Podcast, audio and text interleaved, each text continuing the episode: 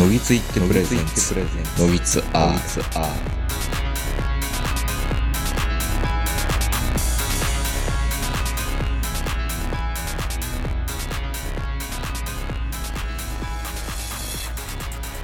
えーと、今回はメール会ということで、メール会なん。ですよ。はい。で、えー、斉藤さんという方からもいただいています。前もいただいてたと思います。えっ、と、斉藤さん、お世話になります。東横様、坂本さん、はじめまして。斉藤と申します。あ、はじめましてだから、違うんですね。なんか文面が、そうなのかなと思いました。えー、いつも本当に楽しいラジオありがとうございます。悩みとまではいきませんが、ご相談したい、ご相談したいことがあり、言います。えー、それはアドバイスをマクロな視点、えー、過去大規模に基づくで話すか、ミクロな視点、ミクロな視点っていうのは個人の素養や、えー、質にかけるっていうような意味ですが、えー、それで話すかどうかです。えー、ぜひ、ラジオでご教示いただければ公人です。えー、早速ですが、私は社会人6年目、若いな、えー、メーカーにて人事旗一筋です。昨年までアメリカの関連会社に出向しておりました。私はぐだぐだ言う前に、まずやってみよう、見ろよというスタンスで生きてきました。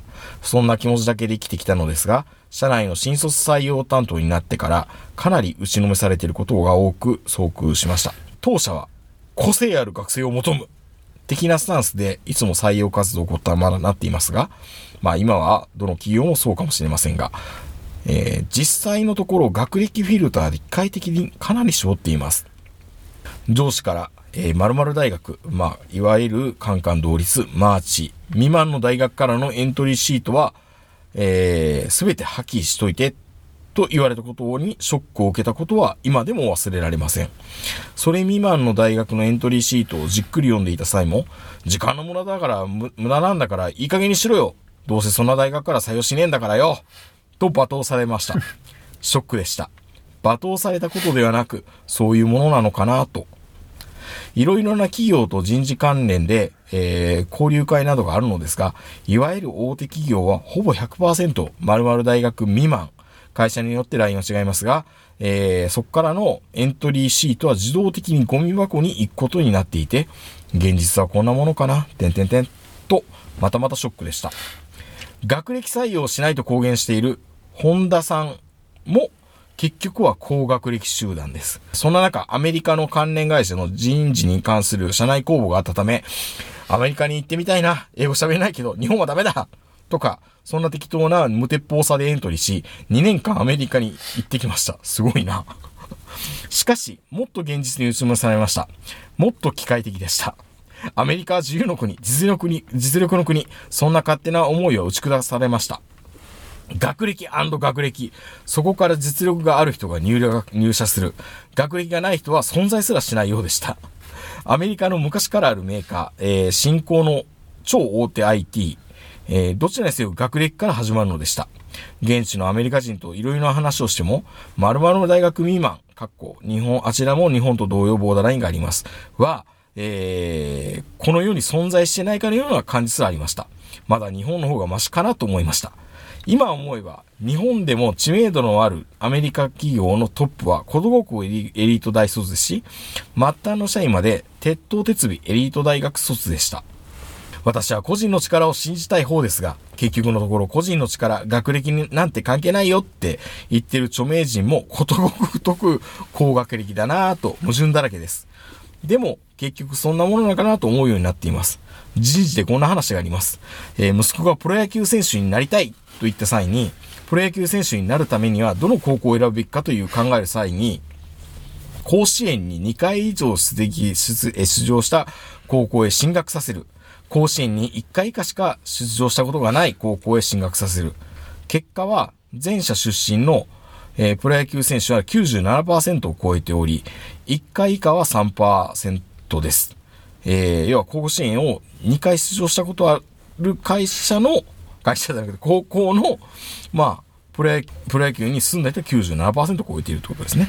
この結果を見て、プロ野球選手になりたいと、えー、息子を出場1回以下の高校に積極的に進学させるかという話です。えー、確かに自分が父親だったら、前者の高校への進学を進めてしまいます。まあ、名門校ですね、いわばね。えー、中村のにはほとんどなれないのです。まあ中村のりっていうのは、あんまり一回桜宮高校でしたっけ？渋谷です。渋谷か。はいえー渋谷高校って一回ぐらいしか出てないんで、まあそんな人、ほとんどなれないってことですね。こういったことの極致が学歴なのか、と思うようになりました。そこでです。自分は無鉄砲なので、就活学生から様々なアドバイスを求められた際は、個人の力を磨いて、自分を信じて、といった話ばっかりしていましたが、現実的に難しいことを案に進めるのはいかがなものかと思うようになってきてしまいました。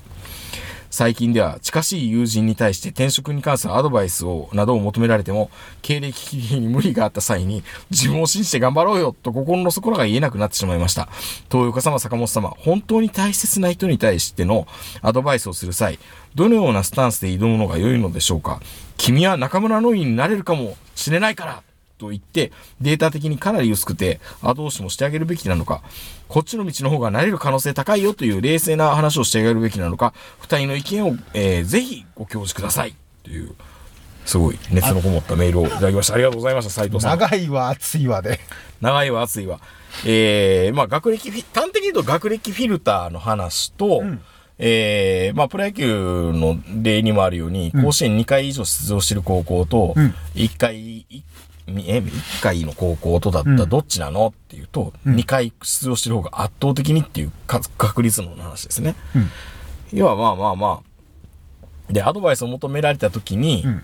えー実際にあまりその、いい大学を出てないくって、うん。転職活動の時とかもん、どうなのかっていう、どうアドバイスすればいいのか、正直なことを言っていいのかどうかという迷いうん。っていうことみたいなんですけど、はい。僕は、新卒で無理に入る必要はないのかなと思ってるんです、大きいところには。うん。要はまあ、採用枠のっていうのもあるし、うん。でも、採用枠で中途で入って、そこで上り詰めることができるかっていうと、まあある程度いけるかもしれないけど、ん究極の極地まで行くことできないですよね。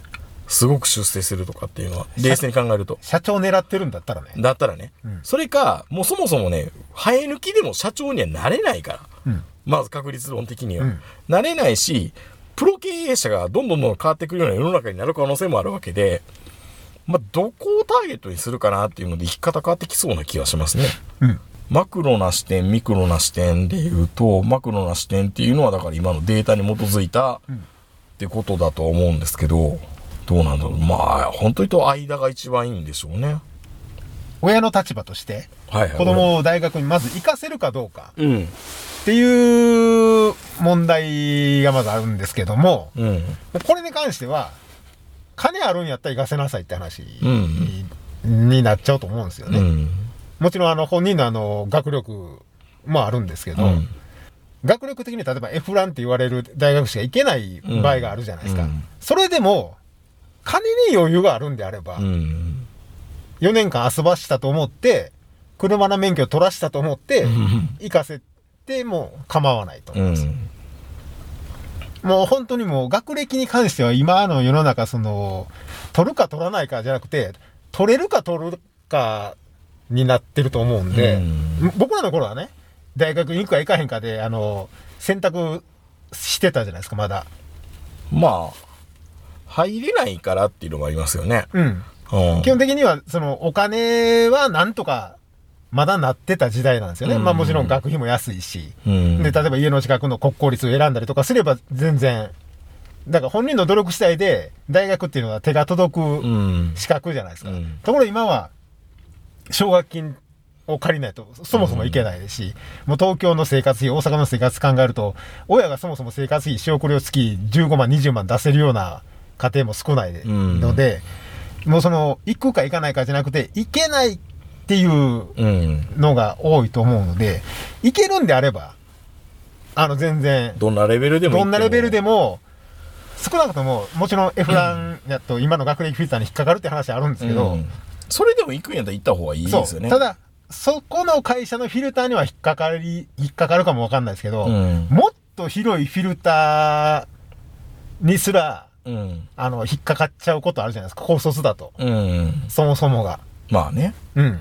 大卒でもないっていうフィルターに引っかかることもあるんで、まあもちろんあの、どんなフィルターも突破できるような学歴が一番いいんですけど、すごいカード持ってることには、そう。まあ、それこそドラゴンササクラの言うように、プラチナカード持ってるのが一番いいんですけど、でもまあ、少なくとも親が、親っていうのは基本的に出せる範囲で取れる資格は全部取らしたいと思ってるわけですよ。うん。もちろん。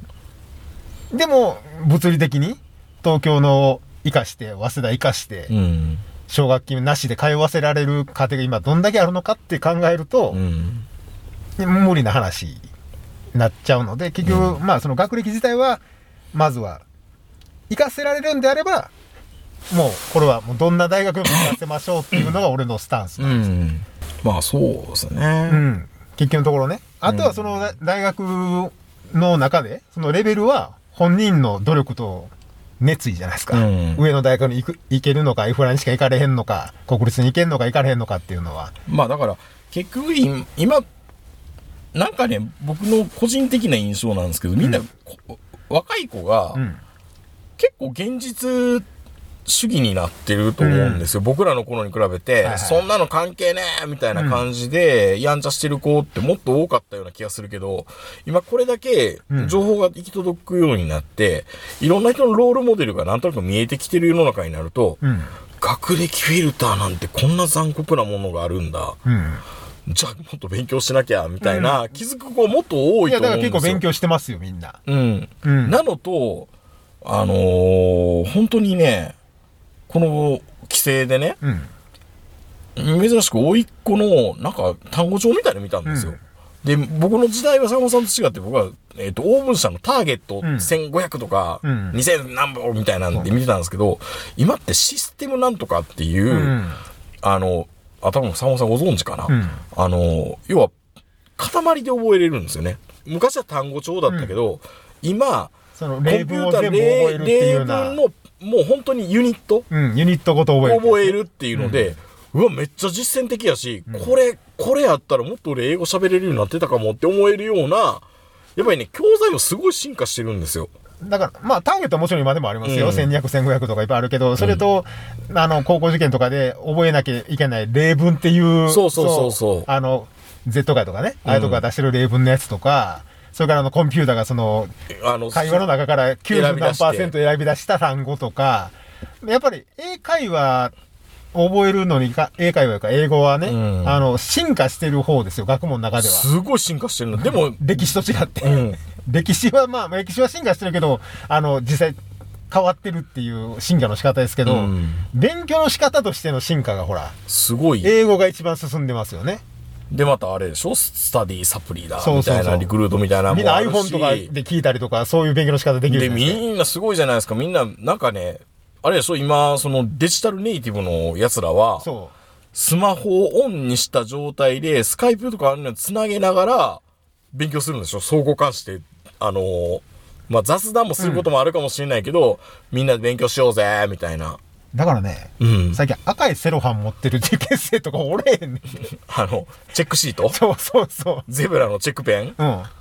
赤いセロハンピッてやって、隠して、ピッてやって、だって覚えた気になるみたいな。うん。うんで、あれをもうスマホでできるし、あれ作るだけでも結構時間かかったじゃないですか。そうそうそうそうそう。今はもうほんまにあの、ダウンロードしますからね。うんその本買ったら、もう、その、全部がダウン、音声も全部ダウンロードできますんで、もう、それこそね、い今時、と、 TOEIC でも何でもそうですけど、うん。昔の英会話、英検とか、その、受験英語とか、ともうレベルが違うんで、なんかだから本当にね、160キロ投げる高校生出てくるっていうような世界と同じで、同じ同じ。勉強の世界も、うん。多分、僕とは違うんですよ。多分、違います違いますナイキのバツい靴履いてるんですよね、みんなねうん。まあ、俺ら貧乏やからピンクに塗ってるだけやけど、うん。でも本当に履いてるんです、みんな。ね。で、でも結局のところ、やるかやらないか。全員履けるから、今う。ん。あ、ある意味こ高速化しちゃうんだ。でも、俺らの頃は、本当に、予備校行ける子って、まだ恵まれてる方じゃないですか。うんみんな拓郎とか言って家の中でね、うん建設時代で勉強したりとかしてる子もいれば、だから、そういう格差が結構、今も格差あるあるって言うんですけど、今の方がないと思うんですよ、俺は。うんスマホさえあれば。うんまあ、スマホも持たねへんような家だとほんまに格差あると思うんですけど、うんスマホがあれば、少なくとも、そこそこの勉強はできると思うんですよ。ね。うん。まあだからまあ、話を元に戻しますけど、まず、学歴っていうのは基本的には、まあ、ないよりあった方がないよりはあった方がまあ、広がる。学歴が邪魔になったって聞いたことないんですよ。エフランなんか卒業してからこんな目にあったみたいな。うん。だってそんなん言い始めたら高卒で働いてる子なんかどうすんねんって話じゃないですか。うんだから邪魔にはならないでしょ、うんだから邪魔にはならないから取った方がいいと思うんですよ。で、まあ、前ラジオの中でも言いましたけど、でも、それでも、例えば長野県とか愛知県で育って、実家もある、家もある、親も住んでる。うんで、近くに一部上場の大きいメーカーの工場があると。うんで、自分は、ここ、もう東大とか京大とか早稲田とか行くほどの学力もなければ、じゃあ家から毎月30万ずつもらって東京で、あの、大学行けるっていう余裕もないんであれば、地元で就職した方がいいと思ってます、今うでも。ん。うん。佐野さんのね。そう。あくまで、その、うんその、恵まれた土地に生まれたってそうそう、いうのを、条件が良かったら、そう沖縄とかじゃなくてね、うん北北海道の稚内とかじゃなくて。わかんないよ。急にでもそこがゴーンみたいなやつが来て、うんリストラだって工場閉鎖される可能性も。ももちろんあるけどまあそれはでも一部上場でもそう、どこでもそうですからねどこでもそうですよ。でもそう考えると、まあ、だってスタート時点でいきなり600万の借金背負ってるみたいな。まあまあ、それはでかいよね。うん結局ほんなら32、3までずっと借金払い続けるサラリーマン生活と、18歳でね、近くのあの一部上場の工場に勤めて、んもういきなり1年目で車買いましたって楽しそうにやってるやつ比べると、まあ、その生活のクオリティオブライフはどう違うのかって言われると、うん。多分前者の方がいいんですよ。ねだ。からまあそういう、あくまで自分が生まれたとこの恵まれたその条件。うん。条件があれとば、、うん。ほんで、その、大学に行けるだけの、その、まあ、余力というか、うん学力と余力、環境とかがあったら、天秤にかけて。うん。で、もちろん行けるんであれば全然行ってもらっていいんですよ。長野の子が早稲田行くのも全然ありじゃないですか、普通に。もう近いし。なんせ長野やったら長野県寮とかいう寮にも入れたりするわけですから、だからそういうのもどんどん利用しながらやってもらったらいいと思うんですけど、でもまあね、やっぱりね、さっきそのメールの中でもあった通り、まあ昔、もう大昔ですから、トム・クルーズのカクテルって映画の中でもね、うんあの実力主義でニューヨークにやってきたトム・クルーズがもう、軒並み断られるわけですよ。まずは大学行けと。え、バーテンダーって学がいるんですか最初はビジネスマンになりたかったんですあのトム・クルーズは映画の中で。で、いろんな会社に面接行くんですけど、まずは大学行けと。うん。うん。で、アメリカで大学行かないっていう選択肢がないんですよ、そもそも。うん奨学金制度がものすごくあるし、うんで、なおかつ確かあれ、海兵隊がなんか、どっかその、うん兵隊に行けば、その兵隊の奨学金もあるんですよね。だから大学行くためにわざわざその兵役に就く人もいるぐらい、奨学金制度はすごく充実してるので、うん。で、そもそも向こうってほら、親が出さないじゃないですか。うん。だから、大学に行かへんのは全部自己責任なんですよ、うんアメリカってね。でそうなると、行かへん理由がわからないから、もう、企業からしたら、なんで、なんで行かへんの？なんで車の免許持ってないの？っていう、まあ一緒ですね、それもね。そういうレベルの話なんで、日本よりもそういう学歴フィルターというか、もうそもそもフィルターどころじゃないんですよね。え？っていう。君がビル・ゲイツやったら別やけど、まあ、ビル・ゲイツもええとこ出てますからね。そうそうそう。中退したりしてうん。だから、そう、スピルバーグとかビル・ゲイツとかなんか、なんかそれぐらいの才能があるんやったら別だけど、そうじゃなかったら、え、なんでっていう。まあだからそういう社会なんだよっていうのは本当当たり前のことなんですよね。うん。でも確かに日本優しいと思いますよ。韓国とかアメリカ、まあ韓国もそれに近いじゃないですか。うんそれに比べると、日本の一部上場って高卒も取るでしょ、普通に。取ってるし、高卒で結構偉くなる人もいますからね。うんもうそれこそあの、部長とか本部長クラス？たまにいますからね。まで普通に行くんですよ、みんな。うん。全然、その、もちろん学歴フィルターかける会社も山ほどあるんですけど、うんない会社もいっぱいあって、そう考えると、アメリカよりも、ジャパニーズドリーム。ジャパニーズドリームの方が。まだあるような気もしないでもない。ない。うんで、あとは、横道から入ってくるパターンもあるわけですよ、坂本さんみたいにね。あ、俺ね、俺ね？んうん で、いや、でもほら、結構、これは俺の話じゃなくて、うん別のネットラジオの話ですけど、うんあの、む昔名人が言ってたように、あの、就職わらしべ長者っていうで ちっちゃい会社に入ったら、うん吸収されて、吸収されて、いつの間にか俺 NTT の社員になってたわ、みたいなことがあったりする。ない話じゃないですね。そう、そういうのを、だって、まあ、これも笑い話ですけど、小さい小さい信用金庫の 行為になったつもりやったのに高卒で、いつもか住友銀行のなんかあの、本店に呼ばれてみたいなうん。こともあるわけですよ。まあまあ、でもね、それはそれでかっこいいんですよ。そこまで生き残ってるっていうのは。そうなんですよね。本当に自型が、自力があったからっていうことになるから、で、自力って、よう昔ね、あの、イニシャル G によう出てるあの、パウエルさんとか、名人が好きだったのが、その、地頭が分かるのはまあ、高校やと。うん。だから、大学どんだけ良くても、うん。高校がダメならダメと。うん。その代わり、灘高やったら、大阪芸大でも中島ラモンは OK みたいな。そうそうそう。でもね、それはね、まだ覆してないですね。俺もね、ちょっとそう思うところはあるんですようん。もちろんあの、ね、あの、中学すごいサボってて、高校すごい頑張って、うんで、まあ、上の大学に行く子もいるんですけど、ただそれって、その、否定はしないですよ。うん否定はしないけど、長島一茂やねん、それ。わかります？長島一茂って才能もあるし、うん大学でもすごい頑張ってたけど、あいつ中学時代野球やってないねん。うん。で、まあ高校でね、まあそこそこやってましたけど、あの、野球選手にとって一番大事なのは中学時代じゃないですか。うん。あの時代にやってないと、一生ボールを触るセンスっていうの？が身についてないっていうのが最後まで足引っ張ってましたよね、長嶋一茂には。ゴールデンエイジって言われるところをやっぱり、そうそううんマットは大丈夫なのかなほんなら。マット中学ぐらいまでやってなかったのかな、マット今からでもいけると思うよ。ねえ。本気、本気出したら。本気出したらマット、そうマットはいいって、だってだ、おやお父さんも言ってたわけでしょ、マスミも。うんだから逆に言うと、まあうん野球の場合は中学時代ですけどね、あの勉強はおそらく僕は高校時代だと思ってるんですよ。うんだからそういう意味で言うと、うんその長嶋一茂じゃないですけど、やっぱりね、一番勉強してなあかん時期とかいう時期にしてる子としてない子の差はやっぱり、あるでしょうね。その出身高校。結局、出身高校っていうのは中学の時にどんだけ勉強してたかって話なんで。そう。で、やっぱりね、部活とか、そういうところに制約がある中で、うん。短期的にこう詰め込むなり、容量の良さなりっていうところは、は中学校帰宅部で、どちらかというと完全にこう、容量の悪い子なんで、うん。やっぱそういう会社にいても、自分の後輩なりとかそういうの見てるとね、うわ、全然俺と頭の作り違うわ、みたいなんてあるんですよ。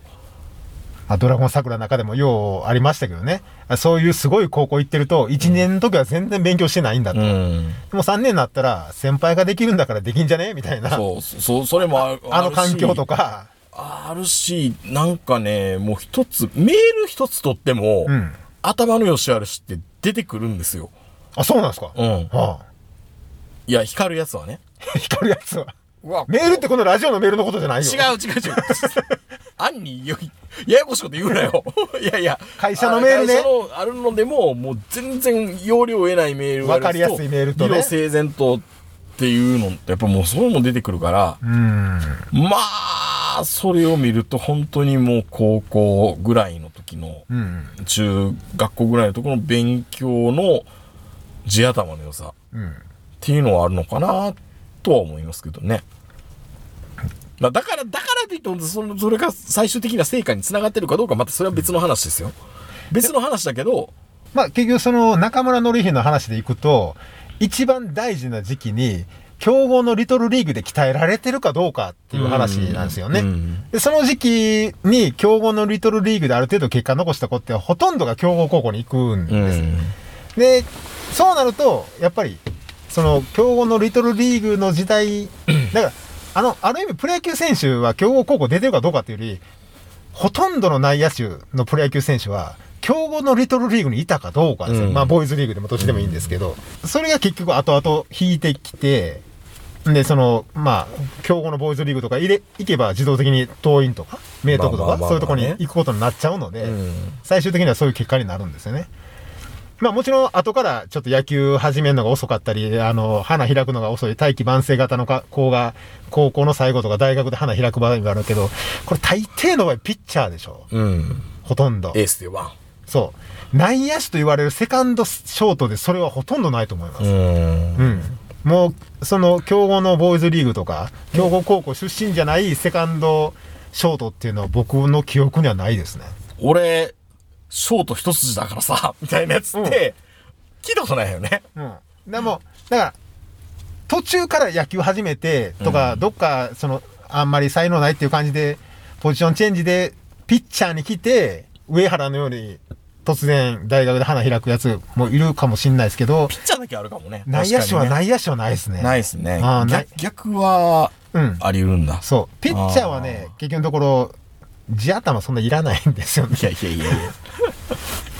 いや、でも本当にそうですよね。だから、例えば、そのさっき言ったように、中村紀弘になれるから別にあの渋谷でもいいやろっていう話なんですけど、中村紀弘って分かってたら渋谷でもでいいいけど、いけど、中村のりや中村のりになるって分かってないからね、あの段階では。そうやねんな。うん。ただ、あれは親の場合は中村紀弘の性格をよう分かった上で渋谷を進めたわけでしょ。うんね、後々の中村紀弘見てても分かりますよね。これは大阪桐蔭無理やと。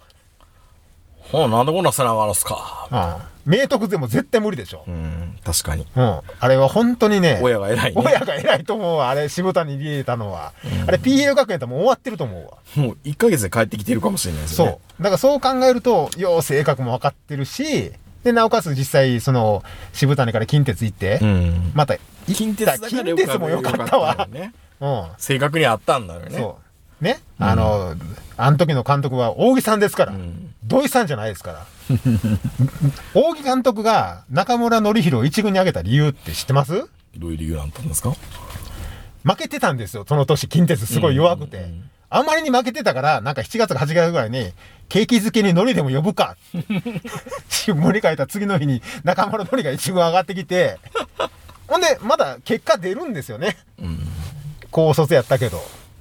まあなんかそれもちろん中村のりが持ってたっていうのもあるし、実力もあったし、で、扇さんやったっていうのもあるし、近鉄やったって。だから中村のりの場合は全部いい方に、転んでくれたから、そう、バファロー、近鉄バファローズまではね、うん。その後は知らんよ。その後は知らんけど、そこまでは転んでくれたんで、まああれは本当に中村のりだからっていうのももちろんあるんでしょうけど、うんただもし自分の子供が野球選手なりたいってなった場合、まずもう強豪のプロボーイズリーグみたいな、東淀川とかいろいろあるじゃないですか、うん岸和田とか。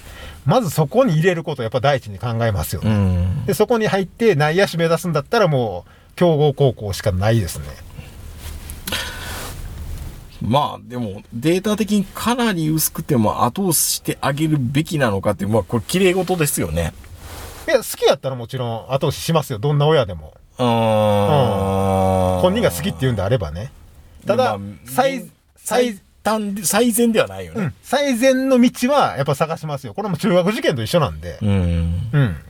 で、もちろんね、全員が灘高とか、そういうとこ行ければいいですよ。東大寺とか。でもい、やっぱ行けないじゃないですか。中学受験の時点でも。うんいや、その中で、じゃあ、せめて男って言われる中学を探そうとか、向いてる中学を探そうとか、んなんとかして、こう大阪中の中学を全部調べて、で、ここだったらと。うん。ここやったら、まあ、あの、ちゃんと6年間行けば、少なくともカンカン通りの推薦は全員もらえますよ、うんというとこやったら、まあ、いいんでしょうね。うん。あの、親のコストパフォーマンス的にもいいですし、本人も納得したし、で、まあ、あの、学力的にもいけると。まあ、どっかで折り合いはつけないといけないですけどね。まあでも、綺麗事かもしれないけど、それやることには意味がないことなくて、そこで力をつけるっていうことも十分。あるわけですよね。ダメな、ダメ、ダメなっていうか、うんあんまりいい場所じゃなくても。ただ目指す、目指す志も大事だし、うん。えーそういうふうにやらないと力もつかないから、まあ、綺麗事でもうまいこといかないのになと思っときながらも、そのアドバイスは綺麗事で言っといた方が、まあね。後々のためなような気もする。だから、心の中では思ってますよ。うん。例えば、野球やってんのに、党員にも PL にも履正社にも、まあ、どこにも行けませんと。うん公立高校しか無理ってなったら、心の中ではちょっとプリプロは無理やろうなと思ってるけど、でもお前プロ無理やでとは絶対言わない、言わないけ、ど、まあ、ひょうたんから駒みたいな話で、そうそうそうもちろんなどういう風に展開されるかわかんないじゃないですか。うん。ひょっとしたら、その、ね、いろんな野球で培った筋力とか、うん反射能力とかいろんなものが、うん。ひょっとしたらカバディ日本代表になれるとかね。まあカバディはなれると思うけど、いやでも本当によよくわからんけど、その努力で、れはあるある。結果だからなんかわからんけど一生懸命やってたらどっちかに転がるから、結果的には良かったねって笑えって結果になるんだろうって考えたら、目標なんて全然変わってもいいし。ただまあ、その周り、まあ僕のその狭い試合の周りですけど、うん例えばまあもちろん息子さんがあの野球ずっとやってて、今あのその息子さんのうん高校野球を続けさせるために、うん。親も引っ越したとこがあるんですよ。うん、すごいな。ええほんでもちろんサッカーとかあるんですけど、で、例外なくプロには慣れてないんです、みんな。うんでも、じゃあ後悔してるかって言ったら、どこも後悔してないんですよ。うんやらせるんじゃなかった、高校野球なんかって言ってるし親は一人もいないんですよ。まあ、い言わないですよね、普通は。うんいや、本当にややってよかったですってみんな言うんですよね。で、僕はそのプロ野球とかサッカーとか、まあいろんな中で、努力するじゃないですか。で、まあ僕らようコスパコスパみたいなこと言うんですけど、うん一番コスパが高いのが勉強やと思ってるんですよ。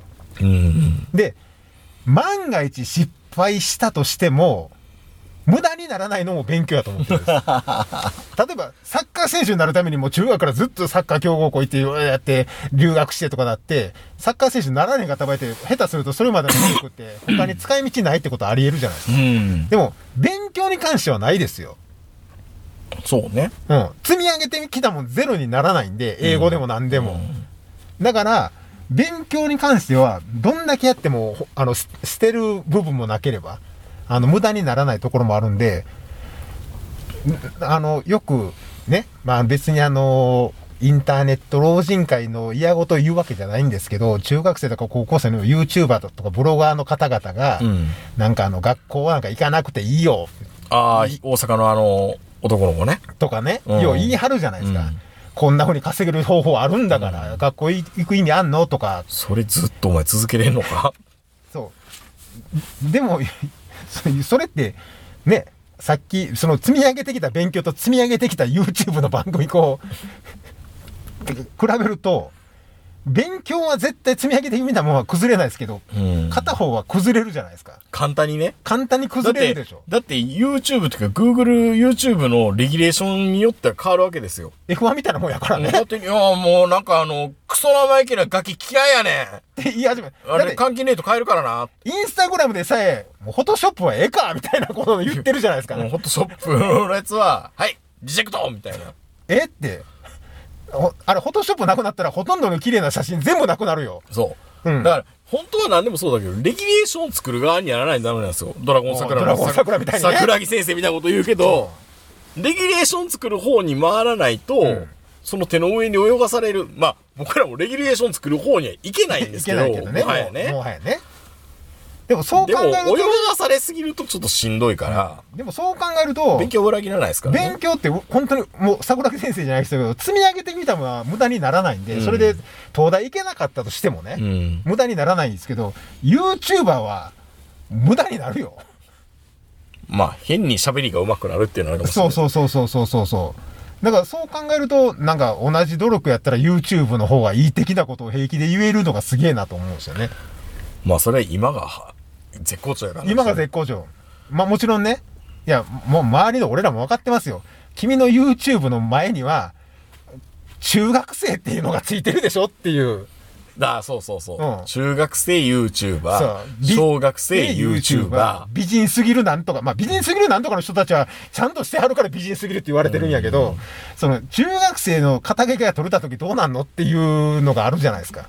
そうねそう、そうなると、いや、勉強が一番本当にコスパもいいし、うん積み上げてきたもん無駄にならないし、いろんなところに活かせるっていう意味では、こんないいシステムないですよねっていう。確かに。うん。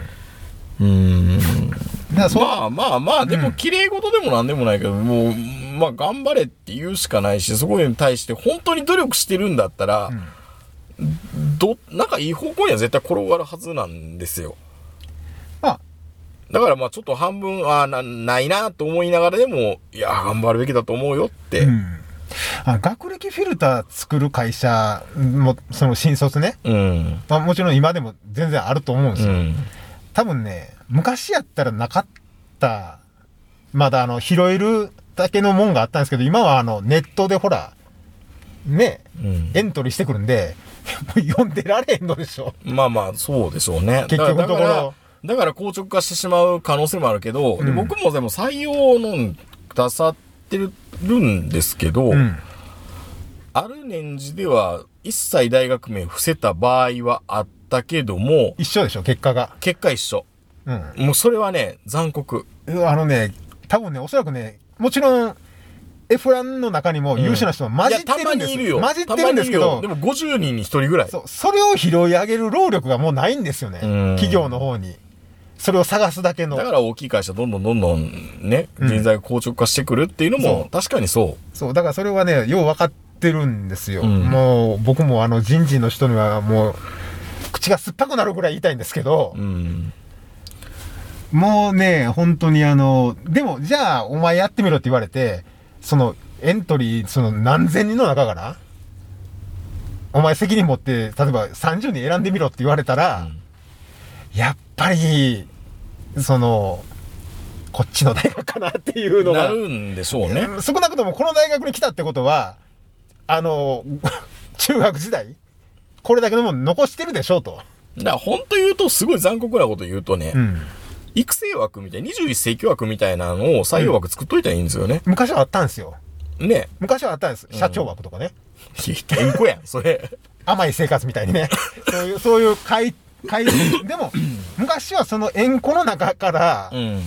言ったらそういうのが出てきたり、まあ、気持ちにゆとりがあるから、おおらかでなんか新しいことできるとかっていうのもあるのかもしれで、ない。あとはね、もう社会人野球とかそういうのを持ってるような会社だったら、なんとか潜り込みましたみたいなやつがいっぱいおったじゃないですか。でもだからそれを機械的に作っちゃえばいいと思うんですよ、システム的に。そう、余裕があればね。あればね余裕があればね。だから、今一番必要なマニュアルはやっぱりそういう社員をこう採用できるうん。マニュアルじゃないけど、もうそのノウハウすらもうないんですよ。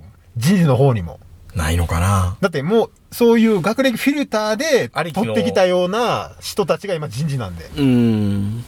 そんな古き良き時代の潜り込んできた世代なんかもういないから。なんであいつここにおんの？みたいなやついないでしょ。うん。ほんで、まあ、ある意味、今、おそらく人事のその上の方って、バブル世代やったりすると思うんですけど、ねバブル世代の人って、なんかみんな、あの、ちょっと、あの、心に傷持ってるところあるじゃないですか。今や、ね、自分が、自分がなんでここの会社におるのかようわからんみたいな。だから、あまり、あの、言えないですしね。だからそう考えるとなかなかその会社の方に、その学歴フィルター取っ払えって言ったら、取っ払えって言ったら、じゃあい、やいや、お前全部見てくれんのか、下読みしてくれんのかって。あの、一時はほら、宝塚市役所かどっかが、あの、中途採用で一人募集しますって言ったら、なんか何千人も来たみたいな話あったじゃないですか。もう、抽選しかないですよね。抽選でそっから、うん。用意ドンですよ、用意ドンぐらい。それでもいいかもしれん。昔の大阪教育大学附属はそうやったんですよ。まあそうですよね、最後、あの、抽選やった抽選で決められるってみたいな。そうそうそう。もう最終的に分かれへんから、抽選しますって言って、あの、くるくるくる回して。ガラガラポン。ある年なんてあれですよ。まずあの、教育大附属の校長が、くじ2つ引いて、はい、後ろ半分不合格っていう。まずそれで半分ですよ。今、今やったら叩かれんねやろうな。でも今でもそれに近いでしょ。くじだから。結局のところ、そのくじを何回かするのに、後ろ半分とか前半分とかうん、ほんで偶数とか奇数とか、そんなレベルでやっていって、でも残ったのは宇治原さんなんですよね。うん。でもちゃんとしてるじゃないですか。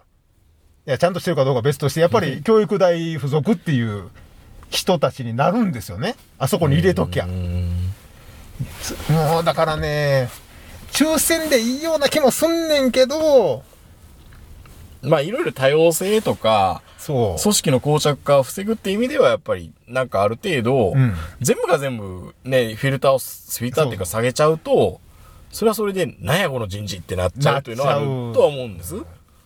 まあ、学歴フィルター、厳しくすればもうサラリーマン金太郎なんて絶対入ってこへんしね。うん。でもなんかちょっと上の方、イメージ的にサラリーマン金太郎みたいなの探してる風なところあるじゃないですか。まあ話だけ聞くとね。うん。自分からもっと動ける人材をみたいな。俺、とにかく何でも動くから。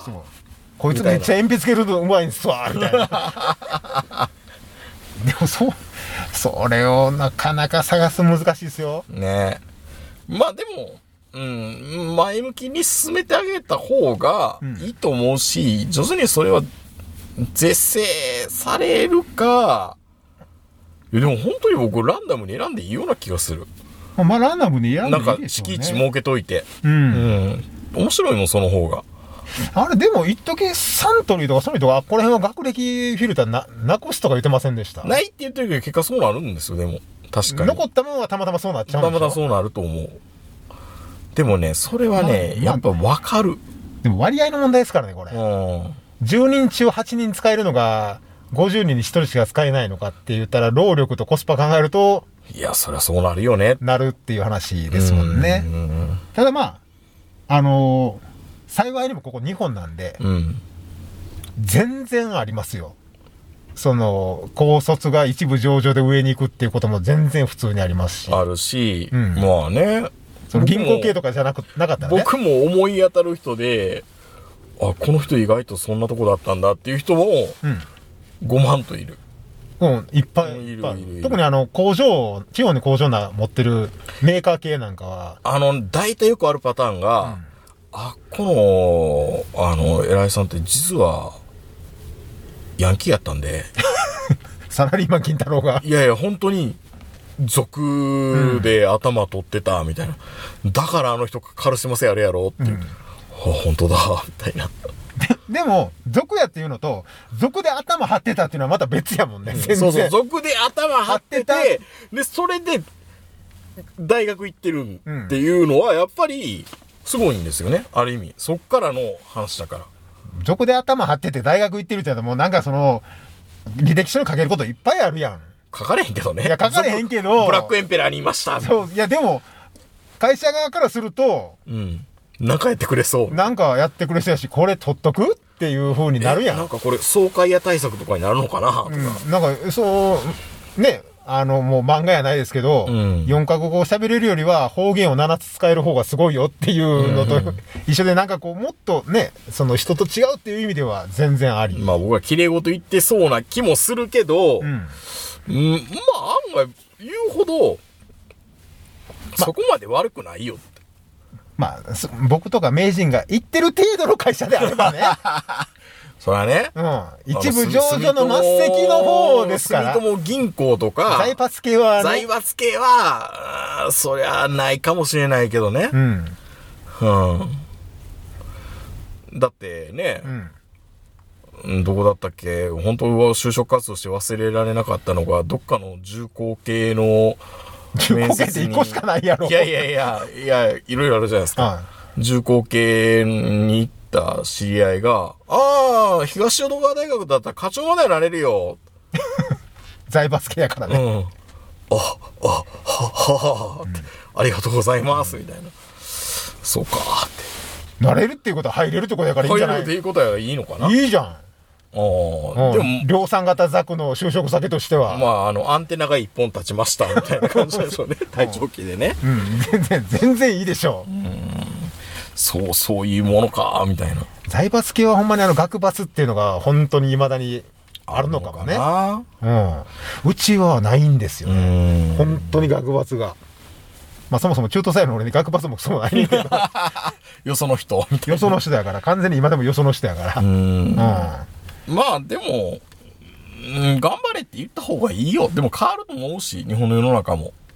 まあちょっとずつ変わっていますね。うん。いるし、うんうんもはやね、どこまで学歴がいるのかっていうのもよくわからないような気もするし、まあだって、ある意味、俺の世代は、が、大学出てるって3人に1人ぐらいうん。だったんですけど、今はもうある意味全員いける、うん。その気になれば、ね。その気になればね、お金だけの問題であってで、そう考えると、もう、価値としては、運転免許証の価値ぐらいしかないんですけど、うん正直なところ。ただうん、それを取るための費用がその数百万円かかるっていうことで、ある意味資格詐欺なんですよね。うん。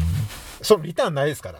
そうね。うん。うん。それだけのリターンはね。あの、早稲田とけ、早稲田慶応でもあるのかなっていううん。レベルですよ。地方からその東京に行って早稲田卒業して、数百万円の借金を背負うっていうコストを考えると、うん。資格取るときに一番高い資格なんで、確かにね。うん、そう考えると、ね、うん。まあ悪名、悪名高いって言うたらあれですけど、ファイナンシャルプランナーとか中小企業診断士とかいろいろあるじゃないですか、いっぱい。うんその中でももう飛び抜けて高い資格ですからね、費用としたら。やっぱそれなりのコスコストパフォーマンスというか、俺らので時代より上の世代、段階の世代だったら、大卒なんかって 言われた世代ですから、はい上の世代は。あの世代のおっさんらほんまうるさいんですよ。子供どこの大学行かすのとか、子供の大学どうすんのみたいな。案外そういう感じですね。僕らはそこまではあんまり思ってはないですよね。やっぱり長野親からかな。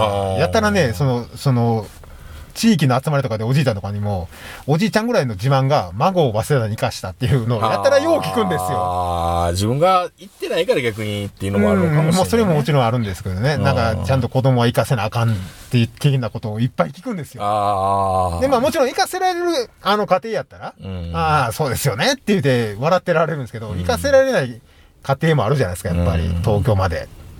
もう見てて辛いですもんね。うんうん。ほんで、いやいや、あの、この地元の、うんもうここら辺で言うたら、例えばエプソンに行かせますみたいな話をすると、かわいそうに、みたいな。いや、いいや いやいや、全然いいでしょ。全然いいでしょうよ。それは、それは隣の島青く見えてんのかな？うん。し青い鳥はそばにいるのにね。うん。全然いいでしょって言うて。そもそも。あれなのかな？そのおじいさんからしたら、ん成功者なんか生きさらずしねみたいな。あんなもん不良のたまり場やみたいなこと言ってるのかな？まあそうでしょうね。まあ昔からしたらそうなのかな？昔からそうしたらそうなんでしょうね。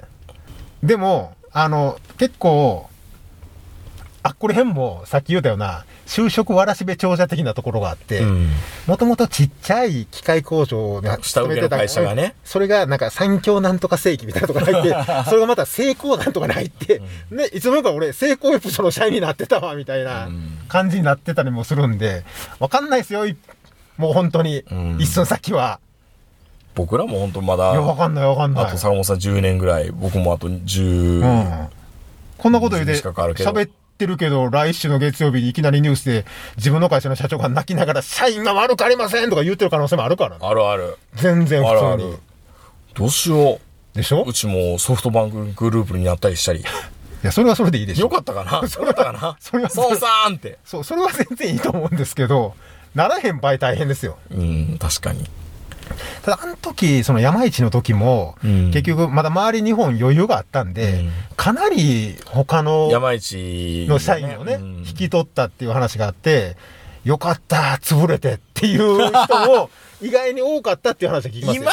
となってはですよね。で、なんか、この、結局のところ、それをあらかじめ、うん。あの、分かってたんじゃないけど、嫌な予感がして辞めたやつよりも、うん最後まで残務整理をちゃんとしたした方が、こいつは信用できると。そうそうそうそう。もうそれこそもう、負け戦こそ面白いんじゃないかって言ってる方が、うん。あの、周りのその評価がすごい高くて、そうですよね。うん、もう修羅場も知ってるし、信用もできるっていうことで、すごくいい会社に行ったという話は聞きましたよ。うんだ何があるかわからないから、うんまあ、やっぱり、なんかすごいかっこ悪いけど、んまあ、今あることを一生懸命頑張る方 まあまあが、まあそうですね。うん。いや、本当そうだと思いますよ。気がついたら俺みたいになってるかもしれそうそうないしね。そうそうそうそうそう。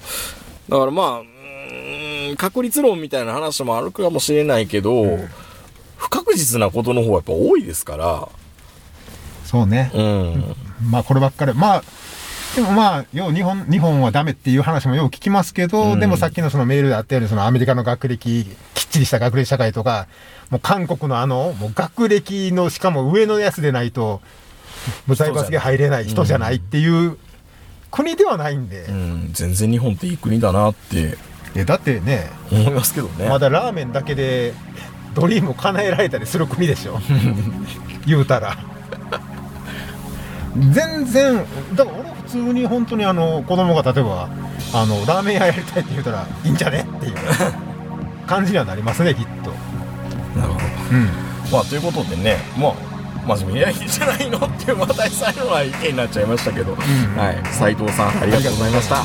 えーそれでは皆さんおやすみなさい。さよなら。